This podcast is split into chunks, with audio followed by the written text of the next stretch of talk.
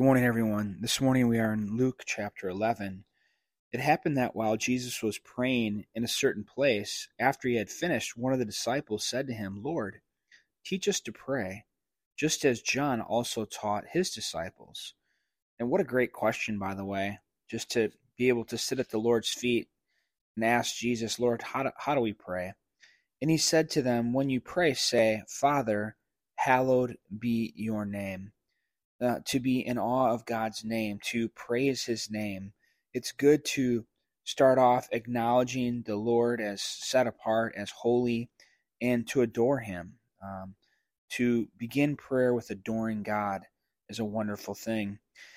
And then it says, "Your kingdom come." And as we would learn in Matthew's version, it says, "Your will be done on earth as it is in heaven." Here it just says, "Your kingdom come."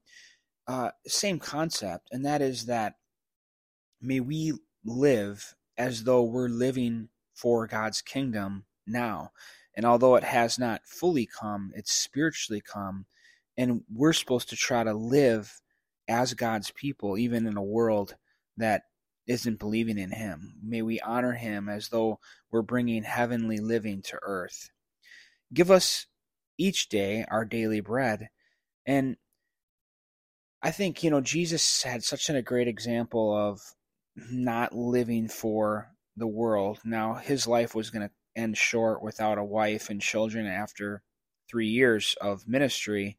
But nonetheless, Jesus showed a life that is not fixated on, uh, you know, material goods. And as long as he had what he needed for that day, that's all he needed to serve God. And I think that's good to remember. Sometimes our stresses can get caught up in what we're trying to acquire or what we're trying to accomplish for ourselves.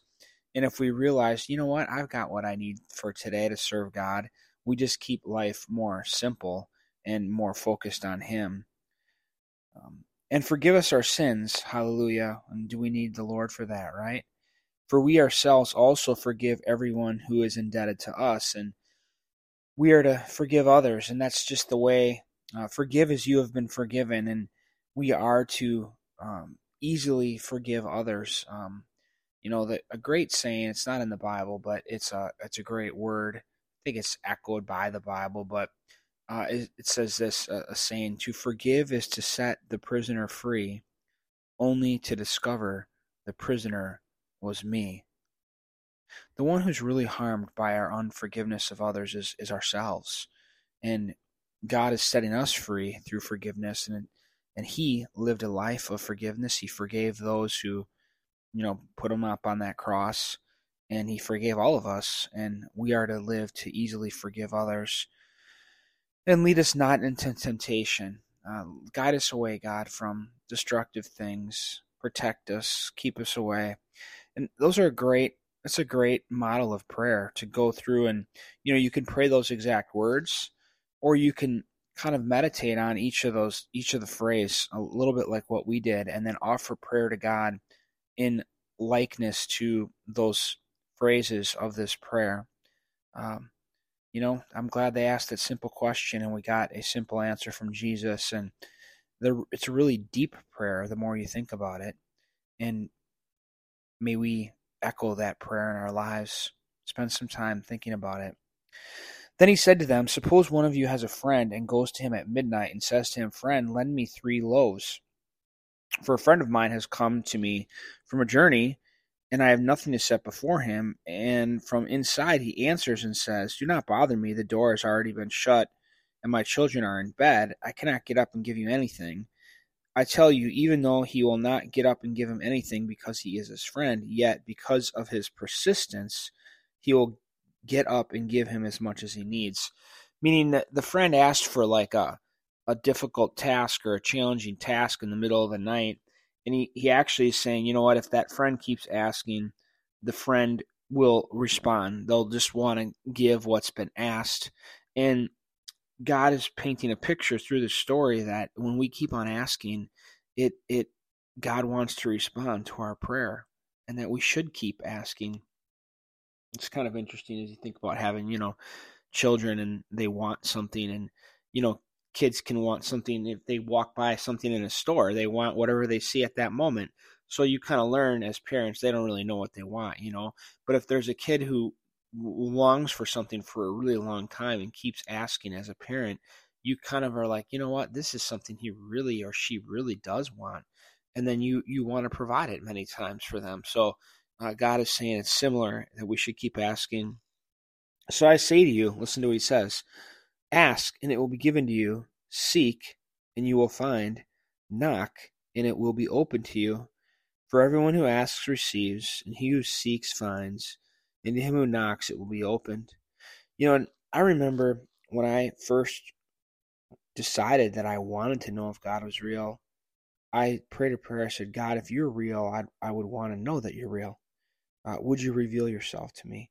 That was one of my first prayers to God. God, if you, if you're real, I would want to know you are real. Would you reveal yourself to me? And he did. And, you know, when you ask to know God and to seek him, you will find him. And he's sharing with them that, you know, in prayer, if you keep asking, God wants to respond. Now, suppose one of you fathers is asked by his son for a fish, and he will not he will not give him a snake instead of a fish, will he? Or if he is asked for an egg, he will not give him a scorpion, will he? If you then, being evil, know how to give good gifts to your children, how much more will your heavenly Father give the Holy Spirit to those who ask him? You know, at first it seems like what he's saying is, you know, look, at you ask for a certain thing, you're not going to get something else. And you know what, if you keep asking, the Lord's going to give it to you. And I think that is referenced in the passage. But then it gets specific. He says, um, how much more will your heavenly Father give the Holy Spirit to those who ask him? Now, Jesus may be like giving a picture of the church age, because remember, we're not quite there yet, and the Holy Spirit is not inside of everyone who believes yet, but it will happen soon. You know, by the time, that's what's interesting again in reading the Gospels, because by the time Luke wrote this, you know, well into the church age, after the death, death and resurrection of Jesus, this was true. If you came to Jesus in faith and said, Lord, I believe in you, uh, he wants to give you his Holy Spirit. Uh, and, and, and Jesus saying this, you know, in this season before the cross, is saying that just as, just as your Father wants to give you what you asked, Jesus wants to give you the Holy Spirit. And may we always be, um, seeking more of God's Holy Spirit. Fill us, Lord. Uh, he, he has offered us his Holy Spirit through believing in him. But there's something to acknowledging, thinking upon, meditating upon the Holy Spirit that allows us to experience the fullness of what he's already given us. And sometimes if we are not asking, seeking, or considering the Holy Spirit, we can operate on less of it than what we should have. So may we pause and say, Lord, fill us, and Lord, guide us, and Lord, may we sense the fullness of the Holy Spirit that you've given us. And he was casting out a demon, and it was mute. And when the demon had gone out, the mute man spoke, and the crowds were amazed. But some of them said, he casts out demons by Beelzebul. So basically, the ruler of demons. Basically, they're calling Jesus demonic. Others, to test him, were demanding of him a sign from heaven, which he's given plenty of signs, and uh, he doesn't seem to enjoy when people need another one instantaneous. But he knew their thoughts and said to them, any kingdom divided against itself is laid waste, and a house divided against itself falls. And you know, it's interesting because some division Yeah, that's always existed, like say in America, it can be healthy in the sense that you don't change, because if you're if you if one person wants to change one party and another one doesn't, well then you can't agree, and therefore you, you don't make change and you stick with what you originally had. That's been one of the benefits of basically a two-party system in America. But I think at some point it gets so divided that it, it just can't stand. And you know, Uh, I can't help but think about America and how divided it is as a country right now politically. The the gap between the two parties has grown so significantly, and to me, it's it's a matter of you know m- m- true faith and and and darkness. It, it, there's a, there is a big difference, sadly, between the two parties, and one is becoming more atheistic, and the other one, you know, needs to to hold on to their faith even more. Uh, that is for sure. But um, the, the the division is growing. Then he says this in verse eighteen: if Satan also is divided against himself, how will his kingdom stand? For you say that I cast out demons by Beelzebul, and if I by Beelzebul cast out demons, by whom do your sons cast them out? Uh, so they will be your judges. And he's basically he's basically just criticizing them and saying, listen, I'm not casting out by Beelzebul. Why would a demon want to cast out a demon? And that doesn't make any sense. So he's basically mocking them for what they believe. And and he's saying, if I am a demon casting out a demon, he's like, well, your sons, there's some people that are casting out demons. He's like, and, and they're Jews. And he's saying, well, then there must be uh, Beelzebul too. You know, so he's kind of criticizing their thought on that. But then he says in verse twenty, but if I cast out demons by the finger of God, then the kingdom of God has come upon you. Isn't that a beautiful word? Look at that.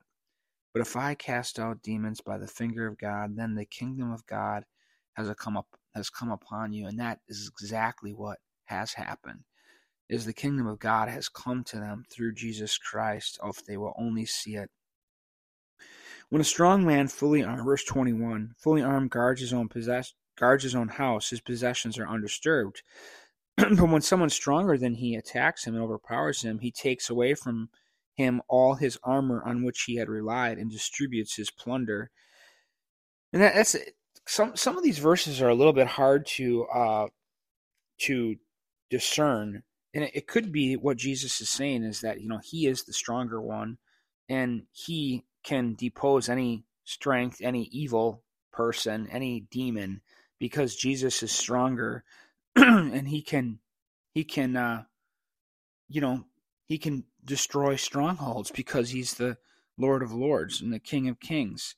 Uh, and then he says, "He who is not with me is against me," and it appears like someone who's against me there is against me, and he who does not gather with me scatters. And it's interesting to think about that. He who does not gather with me scatters. Basically, if someone's not going to partner with me in doing my work, he will scatter. He really won't be part of the team. He really won't be fully with me. In fact, if he doesn't really get the mission of God and gather with me and co-labor with me, he likely won't last. He will scatter. Interesting. I think it's important that we join Jesus in his mission. When the unclean spirit goes out of a man, verse twenty-four, it passes through waterless places, seeking rest and not finding any. It says, I will return to my house of which from which I came. And when it comes, it will it finds it swept and put in order. Then it goes and takes along seven other spirits more evil than itself, and they go in and live there, and the last state of that man becomes worse than the first. Uh, in a commentary I read this morning, you know, Jesus fully can disarm the strong man. And what what may be happening here is he's criticizing those who are falsely casting out demons, and basically the demons just come back, and it's worse than it was at the beginning. That may be what Jesus is saying there. While Jesus was saying these things, one of the women in the crowd raised her voice and said to him, "Blessed is the womb that bore you and the breasts at which you nursed." And isn't that interesting that, you know, it's probably something I would have never said, right? But a, a woman who rears children and has a baby and takes care of him realizes the, the blessing of being the mother of Jesus. And uh, that's just an interesting perspective that a, a mom would have. Um, beautiful. But look what Jesus says. But he said, on the contrary, and I don't think he's upset with this woman. That's not what, what he's doing. But, but, but I think a woman who had Jesus is blessed, right? I mean, to be the mother of God, amazing. But then he says this, on the contrary, blessed are those who hear the word of God and observe it. Oh, what a word. I would imagine you know that I would marvel, love this word. On the contrary, blessed are those that hear the word of God and observe it or obey it. And thank you for listening. Uh, I just believe this is one of the greatest habits of a human life, is to hear the word of God, to study the word of God, and to observe it and obey it. There is blessing in knowing the ways of God. God wants to bless us. He wants to bless us. And just as a woman would be blessed to have Jesus as a son, we are blessed by hearing and obeying the word of God. Hallelujah. Are you doing that? I think you are if you're listening. Keep listening. Keep reading. Keep the word of God in front of you. I'm telling you, your life will be better because of it. And the crowds were increasing. He began to say, this generation is a wicked generation.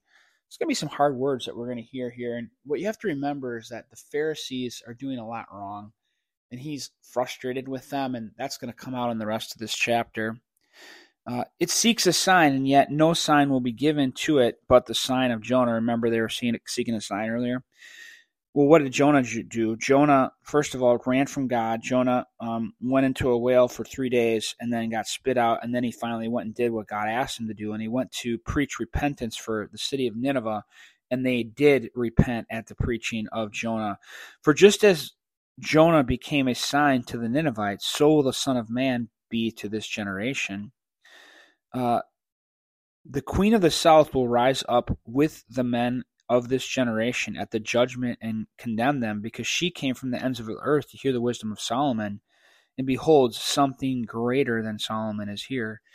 You know, what he's trying to say is that, you know, we should be acknowledging who is in front of him. We should be acknowledging that Jesus, and we should be enjoying the fact that Jesus is here and honoring him, just as the Queen of the South came to see Solomon when it was blown away at Solomon's organization and wealth.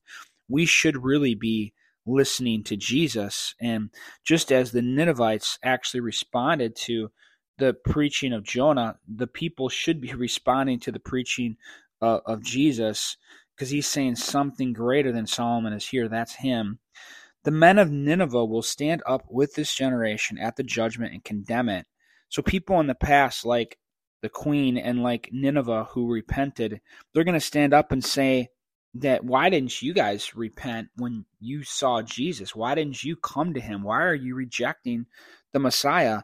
Uh, because they, Nineveh, they repented at the preaching of Jonah, and behold, something greater than Jonah is here. Clearly, Jesus is much greater and more magnificent and did more mirac- more miraculous than Jonah. Why aren't you guys responding to Jesus? That's what he's saying. No one, after lighting a lamp, puts it away in a cellar, nor under a basket, but on a lampstand, so that those who enter may see it. And that's why you do a lamp. You you put a lamp to light up the room, to light the world. Uh, the eye is the lamp of the body. And this is an interesting passage. I'm going to read it first, and I'll try to explain it. The eye is the lamp of the body, your body. When your eye is clear, your whole body also is full of light. But when it is bad, your body also is full of darkness. Then watch out that the light in you is not darkness. Therefore, if your whole body is full of light, with no dark part in it, it will be wholly illuminated, as when the lamp illumes you with its rays. And what's being said here is that, like, like for instance, Jesus is there, right? Some people have eyes and they can see him and the light that he offers.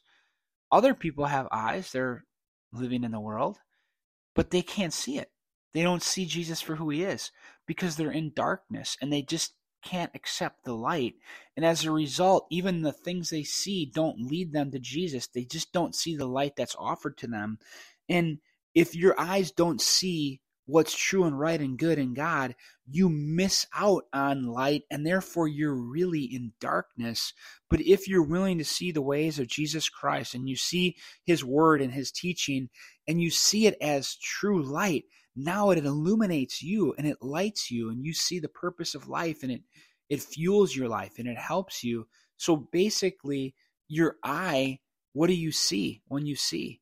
Are you able to see God? Are you able to see Jesus? Are you looking at the Word of God as the Word of God? Because then the light that it has will enlighten you, But if you're not willing, you will just see darkness and you will miss it.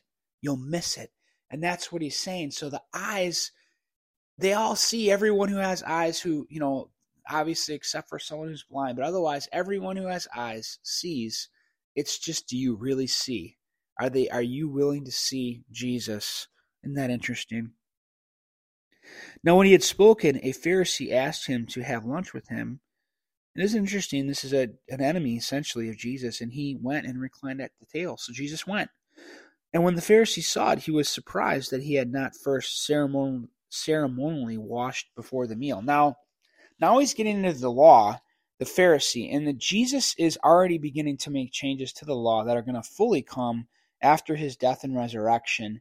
But he's already indicating to them things are going to change. And like one of the things that changed is the things Jesus did on the Sabbath, and they highly criticized him for that.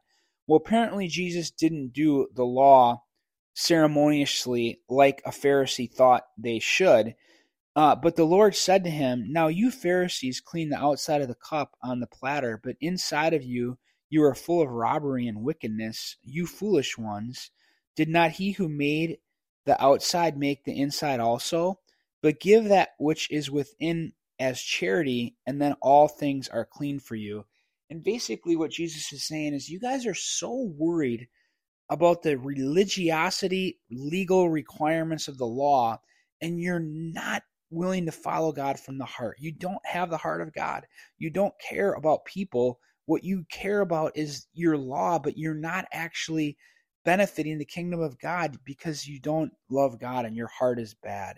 And that's, he's going to give them some woes here. But woe to you, Pharisees, for you pay tithe of mint and rue and every kind of garden herb, and yet you disregard justice and the love of God. But these things are the things you should have done without neglecting the others. And he's saying, you know what, you guys make sure you tithe all these various things and that you tithe all these things perfectly, but you don't love God. And you forget justice to people of the world. You let them be taken advantage of. In fact, you'll even take advantage of people. Oh yes, you'll make sure you tithe perfectly, but you're missing out on greater things. And you should have tithed, but also loved others and given justice and not taken advantage of people. You guys got to get your heart right. Verse forty-three, "Woe to you, Pharisees, for you love the chief seats in the synagogue." You know, they always put themselves first, and the respectful greetings in the marketplaces. "Woe to you, for you are like concealed tombs. The people who walk over them are unaware of it." You're not supposed to walk over a tomb, and he's like, you guys are basically plaguing people. You are, you are concealed tombs, but people don't, they're just not aware of how really evil and wicked that you guys are. Uh, Some hard words for the Pharisees. And one of the lawyers said to him in reply, "Teacher, when you say this, you insult us too." Uh, maybe because they were, you know, more in likeness of the Pharisees, so they're saying, we're insulted by your words. But he said, "Woe to you, lawyers, as well, for you weigh men down with burdens hard to bear, while you yourselves will not even touch the burdens with one of your fingers." Uh, again, not caring about people and burdening people, really, and even and saying to people, you should do this, but then not even doing it. "Woe to you, you blind, you build the tombs of the prophets, and it was your fathers who killed them." Basically, he's lining them up with their kind of people that killed the prophets who came before to warn the people about the things of God. They didn't like what they had to say, so they killed the prophets. Uh, some of their family line have participated in persecuting the prophets who were before. Verse forty-eight, "So you are witnesses and approve the deeds of your fathers, because it was they who killed them, and you build their tombs. For this reason also the wisdom of God said, I will send to them prophets and apostles, and some of them will kill, and some of them will persecute, so that the blood of all the prophets shed since the foundation of the world may be charged against this generation." He's saying that just like the former people persecuted prophets, you guys are, are like them. You're similar to them. Uh, so that the blood of all the prophets shed since the foundation of the world may be charged against this generation. From the blood of Abel, remember Abel, who um, brought a animal to be sacrificed, and uh, Cain, his brother, killed him, to the blood of Zechariah. Now, Zechariah, uh, I was reading about him this morning, and that story comes from Second Chronicles chapter twenty-four. And listen to this, verse twenty. Then the Spirit of God came on Zechariah, the son of Jehoiada, the priest, and he stood above the people and said to them, "Thus God has said, why do you transgress the commandments of the Lord and do not prosper?" And he's going to give them an answer. "Because you have forsaken the Lord, he has also forsaken you." So they conspired against him at the command of the king. They stoned him to death in the court of the house of the Lord. So Zechariah was saying, you know what? The reason you're not blessed is because you're not following the commandments of God. You're not following God. And because you've forsaken him, he's forsaken you. And they killed him. And Jesus is remembering him. And from the blood of Abel to the blood of Zechariah, who was killed between the altar and the house of God, yes, I tell you, it shall be charged against this generation.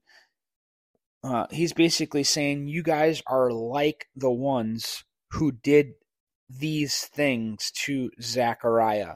You're like those kind of people. The way that you're attacking me and not listening to me is it's like the people of old who stoned the prophets who were before.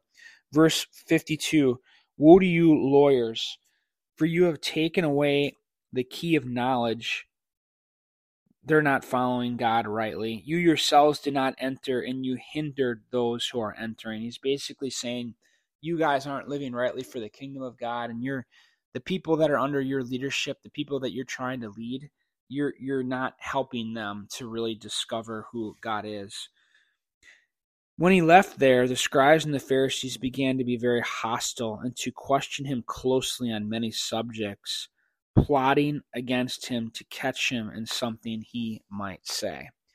And, you know, we're only in Luke chapter twelve, but as the Gospel of Luke and many of the Gospels, a lot of the the print is towards the end of Jesus's ministry. So even though we're only in Luke twelve, I believe there's twenty-four chapters to the book of Luke. It may be like we're halfway through the ministry, but I don't think that's the case. We're getting near to the end, and Jesus is becoming more combative with the Pharisees because his time is going to be short, and he is going to get his life taken from him. And I sometimes I think he's he's preparing them for the job that they're going to do and putting them on the cross uh, by saying some of these things that definitely would be offensive to them. But they were in error, and sometimes people need a strong word so that they can recognize that the error they're in. And Jesus was a person um, that that that did that. Uh, I think it's good to know his fullness. Uh, you know, there's a book out. It's called Gentle and Lowly. And because Jesus said that he was gentle and lowly, and it, and it, the whole book tends to try to, you know, talk about Jesus as that was his number one characteristic, is gentle and lowly. And and I I listened to the book for a while on an audio book, and I'm like, I had to put it down because I just I think that Jesus can be that way, but he's so much more rich and beautiful and well-rounded, and he's not just one thing. You can't just position him one way. And if you look at the things that Jesus did and said throughout his whole life, you see the, a fullness of a man. Uh, you see a bold man. You see a man casting out demons. Demons. You see a man attacking adversaries. You see a man um, tipping tables, and you also see a man who is gracious and loving and had beautiful words. But he wasn't just one thing. You can't just paint him in one way. He's way too tremendous. He's way too awesome. He's way too big to just paint him in one as one thing. And and and sometimes there's a well-roundedness in him that we need in us. Uh, sometimes we do need to stand against what's evil, and sometimes we need to humbly love and come alongside those who need encouragement. Uh, we need we need the, the the broadness and fullness of who Jesus is in operation even today as well. It's important that we take in the full counsel and really know him, not just know him a certain way, but know him fully. Hallelujah. He's a, a beautiful God man, and I'm glad that we together are following him. God bless you all.